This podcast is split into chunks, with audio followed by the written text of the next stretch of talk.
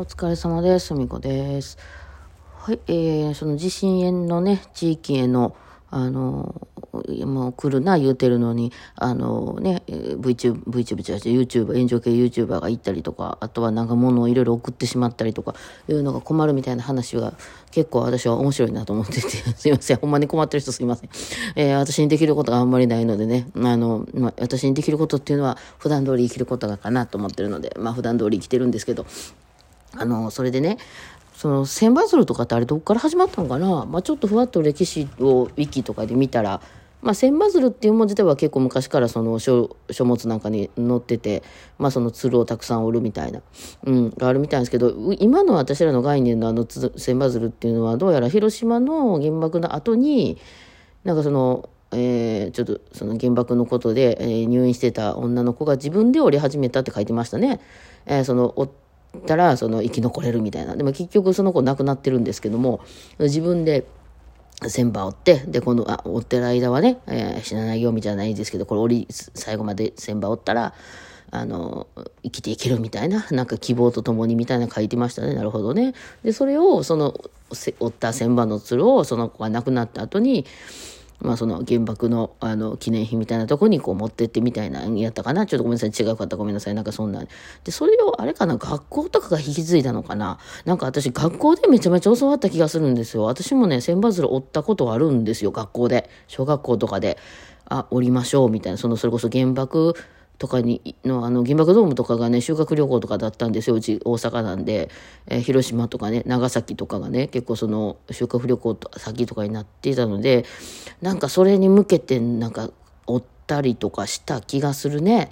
うん、でまあそういうの好きなんですかね、まあ、戦争行く人にこう針をとかね針っていうか一個ずつ塗ったものとかありますよね。まあまあ、どうしようもない時っていうのは人間そういうことしがちですやん。なんかそのほら神社のなんか100回なんとか参りじゃないですけど何回も回るとか。ね。えーまあ多分そのじっとしてられへんから何かをこうしよう。特にこうもうやれることもやってもう他にやれることがないってなったらまあ確かにそうなのかもしれないですけどね、あの別にもう、まあ、時代も変わってきたからねやれることがほらお金を送るとかいうやれることがあるんであればそっちの方がいいですよね。うんまあ、ちょっとしかし学校っていうのも、まあどうだろう、私の頃やからそれこそね、40年前とかいう話になってくるから、あの、そういうこともあったんかなと思って、まあでも学校で行われてるったこと、ホームルームとかで行われてたことって、その当時の子供からしたら、なんかそういう文化庁の方針じゃないですけど、その学校でやってるぐらいやから、しっかりしたことがね、授業とかなんかまあ結構しっかりしてるじゃないですか。まあ先生によるけどさ、あの教科書とかもしっかりしたもんがあって、けど、そのちょっと前に喋ったかな、こっちで喋ったか忘れわか忘れちゃったけど、あの音楽クラブの話みたいなあれボイシーやったかな。か結構ねそのその先生自身が考えたこととかもあってそういうのって後から考えて、まあ、あれは何だったんだろうなみたいな結構ありますよね。まあまあそんなん言うたらいろいろ行事とかも何なんだろうみたいなのはありますけどあのその音楽部の話っていうのは音楽部っていうのがあってあのなんか小学校のクラブ体験みたいなんで1年間ごとになんかクラブみたいなのを体験するみたいなうちの学校あったんですけどほんまのクラブは中学から始まっててでその、えーそれの体験みたいなんで1年間だけそのな何曜日の何時間目一番最後の時間とか火曜日の6限目とかなんかそのにクラブみたいなことをするんですもちろん運動部みたいなのもあったりとかあのテニス部みたいなのあったりとかいろいろあったんですけど私はその運動が苦手やったんで、えーまあその音楽部みたいなのに入ったわけなんですけどでその音楽部に入ったらその渡されたこれをその最後にね演奏演奏しようと思いますみたいなあの渡された最後じゃないわなんか何ヶ月後かにみんなで発表したいと思いますみたいな楽譜がなんか超無追覚っていうのが新世界かなんかのアコーディオンの合唱合奏曲みたいなやつであの結構ガチでちゃんと頑張ってやらないとできないみたいな感じだったんで私はその当時もうすでにバイオリンとかでガンガンやってたからあこれ結構練習しないとあかんなっていう企画さんはすぐに、えー予想がついてでそれをあの練習するためにはこれはその週1回放課が集まってちょこっと40分か50分か弾いてたぐらいじゃその何ヶ月3ヶ月後とかには絶対間に合わないと思ったんで毎日昼休みととか別に来ていいよっていうことやったんで、行って練習してたんですね。うん。で、それ、ちょうど同じクラスにも同じクラブ入ってる子がいたんで、二人でやって、とりあえずこれ毎日、えっ、ー、と、この8小節ぐらいずつは進んでいかないと、とりあえずわかんないし、3ヶ月後に本番ってことは、その、せめてその1ヶ月前、まあ3、4回前、クラブがある3、4回前には仕上がっていないと練習にはならへんわけやし、だから、あの、このままでいったら多分、あと5、6回で、これ全部ちゃんと最後まで弾けるようにならないといけないと。だからまあそうしましょうということで、でその契約を、まあそれが当たり前やと思ってたから私は。で、バーってやってね、なんなら放課後もちょっと練習したりとかして、まあなんとかね、えー、7、8回でその、あの、7、8週間後にはね、あの最後まで通して弾けますよみたいになって、まあ結構頑張って、そのわざわざね、まあ頑張ってっていうのバイオリンほどじゃないけど、わざわざ昼に来たりとかして練習したわけなんですよ。でも、その他の子っていうのは、あの、そんなまさかそんな全然やってなくて、週に1回、あの、ね、えー、そのクラブで弾くだけやったら全然仕上がらずで、そこから2ヶ月か、あの、ぐらいした時に、みんなでその、その教室練習してんの聞いたら、あの、全然仕上がってなかったですね。みんななんか、え、これどうやって読むんですか？みたいなレベルで出て、音楽クラブとか言うてるぐらいから、それこそアコーディオンなんか初めて触るんだみたいな子もいっぱいいた教室で、えー、なので、で、結局、で、先生に、これちょっと全員で弾くの無理じゃないですか？とかいう話を、これどうするんですか？もうちょっと練習した方がいいですよね？みたいな話をしたら先生が、そうやな、ちょっと無理そうやね、やめるわって言い張ったんですよ。で、えー、ってなって、私、やめんの？みたいな。めっちゃ練習したのにみたいな。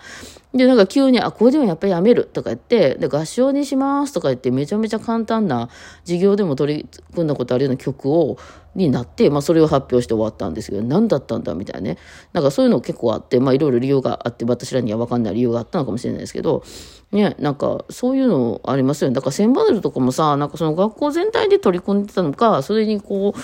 なんか分かんないけど、そういうのね、まああの、あでも学校全体で取り組んでたのか。一回私あの、えっと、その原爆の被害がどんだけすごかったかっていうのをあのみんなでちゃんと確認しようって言ってね。あのその亡くなった人数あれねすごい多いじゃないですか。その分のマッチを集めてでそのすごいどでかいその模型を作ってですね広島の、うん、でそこにそのねマッチをねあの立てていこうっていうで、そのマッチも、その、も燃えた後のマッチ、えー、だからその黒くなって、先が黒くなってる、燃えた後のマッチを、そこでこう、どんどん立てていこうっていうので、そのマッチをむちゃくちゃ集めようっていうことになったんですね。なんだっけ、あの時に14万人とかやってたんですよね。だから14万本集めてっていう、まあその後、まあ増え、ずっと増えてると思うんですけど。で、集めてで結構大変だったんですよ。だからその、親とかにみんな言いまくって、あとは、なんかね、いろいろ近所の人とかも集めてもらいまくって、まあ今あんまりマッチってみんな持ってないけど、当時まあ結構なんかその、ね、ガスコンロとか、あの熱とかマッチとか結構みんなね、あの、タバコ吸う方がマッチ使ったりとかもあったんで、まあ家にちょこちょこね、転がってたりとかしたんですけど、そのなんかスナック行くともらえたりとかね、で、マッチがあったんですけど、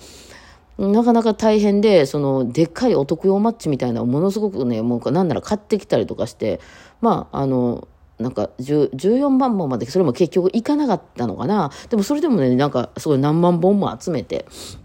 で、あの、そこもええ加減なんですけど、その14万本を集めようと思ったら、一体どれぐらい集めないといけないのかっていうところも気分が浅かったんですけど、そので集めて、で、その、刺していく前にこう火をつけて消して刺すわけなんですけど、それをね、そのクラス全員がやり始めると、煙だらけになるわけなんですよ。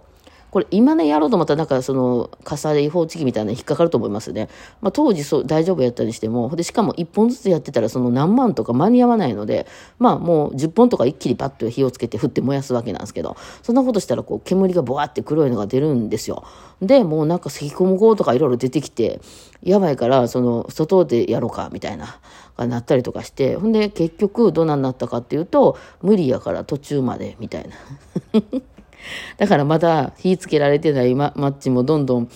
いっぱい集まってきたりしてて、で、途中で、で、なんか他から、まあ、多分上からやめろって言われたんじゃないかな。ホームルームの時間とかね、あの、お昼休憩の時間とかにひたすらやってたんですけど、そのホームルームでその戦争のことをね、取り上げ、原爆のことを取り上げたりみたいな、あの、道徳の時間とかかな、うん、なんかやってた時に、で、で、その中途半端に、あの、刺された、それでもね、あの、何番、何万本とかは刺したと思うんですけど、と、そのなんか、そのまだ空きだらけのその模型と結構でかいですよ。あのクラスに置いたら後ろかなり、あの、面積取るぐらいのでかい模型なんですけど、で、それね、いくら、あの、消した後に刺すっつってもね、そんだけ何番ボンボン刺してたら匂うんですよ、かなり。だからその自分のクラスに置いてたら、その授業中とかも結構匂うんですよね、のこととかであって、で、そあでまだ、あの、燃やされてない大量のマッチがあのクラスにあるという。あれは何だったんだかな、みたいな。こうなるであろうことはね、うん、小学生でも分かったような気がして、いや、そんなのにやるって言うから、わ、学校ってすげえとこだなと思ったわけなんですよ、私なんかもね。ね。だけど、なんか、うん。だでもそういうことって結構多々ありましたよね、その後にもね。だからまあそのホームルームなんかに取りかあの取り組むみたいなことは、その担任だけがとかね、クラスのみんなと担任だけで決めたこととかもあったんかな。別に上に持って上がったりすることもなかったんかな。なんかちょっとわかんないですけど、なんか不思議なとこやなと学校ってと思って見てたんですけど。まあでも人間なんてそんなもんかもしれないですね。うん。まあなんか、あの、そうね、レッスンとかでもこっちはこういう意図があって、こういうふうに一回これでやってみましょうとかって見てるけど、まあなかなかそこまで時間もなかったり、練習するね、あれ、そういうまあ技術的なものもなかったりしたら、なんとなく仕上がらずに終わったりしてる人とかも、先生何させるつもりやったんやろみたいな思ってる可能性もありますもんね。いや、だからそのこっちとね、その向こうがやりたいこととこっちができることとまた違ったりするし、いろいろ人間って面白いなと 見てますけどね。まあ、その、でもそれこそ生きる死ぬをやってる人がいる場所でそういうことをやるっていうのはちょっとしんどいなと思うのでね、まあ、なるべく迷惑ならんようにと思うんですけど、迷惑かけてる人間っていうのは迷惑かけてるかどうか分かってないからね。それはもう私なんかも含めそうなんですけど、まあ、気づいた時点で直せればいいなと思いますね。はい。というわけで、まあ今日はちょっといろいろ思い出したことを喋ってみました。では、お疲れ様でした。